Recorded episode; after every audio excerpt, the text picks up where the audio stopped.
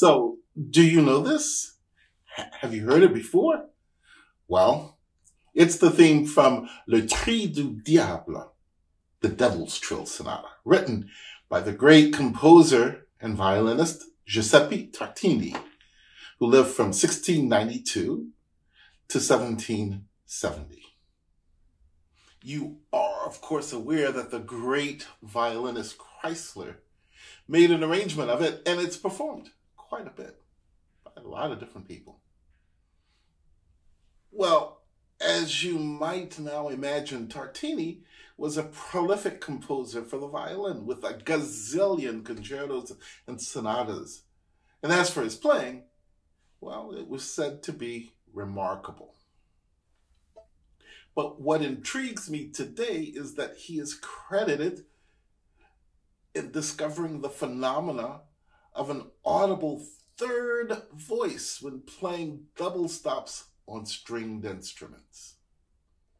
You see, if I were to play a G on the D string with my third finger and a B on the A string with my first, and if I were to play them together,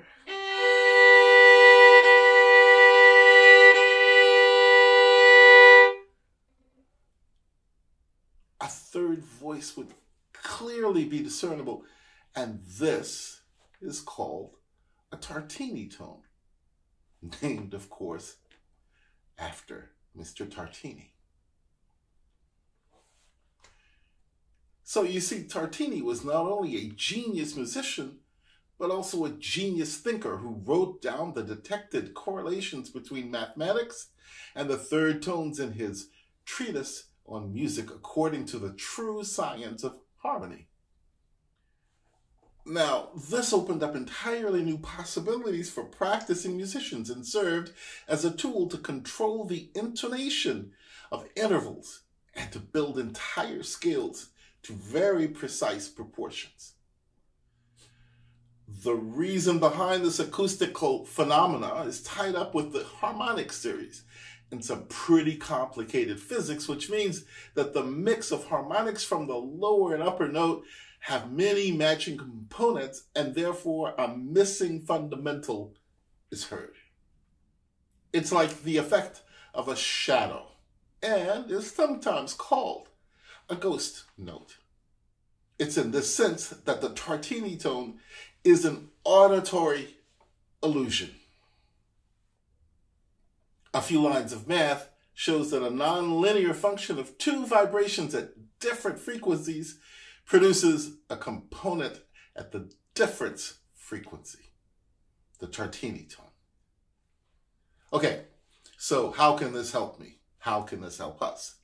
Well, because Tartini tones are only produced with the exact positioning of the two fingers in double stops such as sixths and thirds, I often tell students that when you hear it, it means that the double stop is in tune. Now, this may be pushing a bit too hard for you who are more scientifically oriented, but listening to these Tartini tones has helped me tune many a third in my career. So here's what Tartini wrote. When I play my violin on two strings, I can physically meet the form of the interval. The third tone, which must result, is its physical sign and proof. I thus have for myself and for my students the benefit of reliable intonation and consequently the benefit of the actual use of the above mentioned scale with its precise proportions. Well, I guess it's impossible to hear it, but you know, I want to try it anyway. Well, why don't I try a C natural and an A? C natural, second finger on the A string, third finger on the E.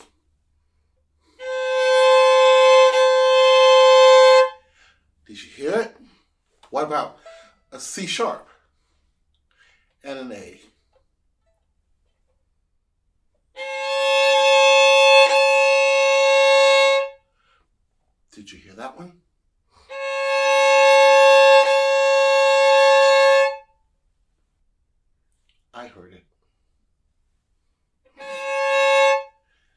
Has to be really in tune to hear it.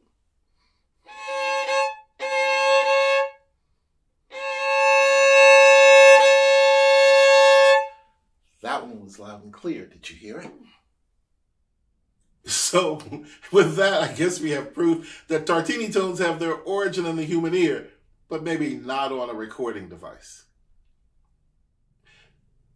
Tartini's discovery of several physical laws which play an important role in the perception, theory, and performance of music allows the violinist to obtain a better understanding of intonation and tuning systems. Influential violin schools followed in Tartini's footsteps, among them those of Leopold Mozart, Baillot, and Joachim, who mentioned the third tone as a possible means to attaining reliable intonation.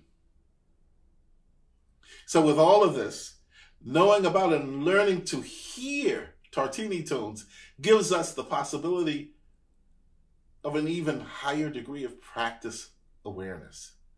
Knowing this gives us another point to focus on, to pay attention to when we are practicing double stops and trying so desperately to get them in tune.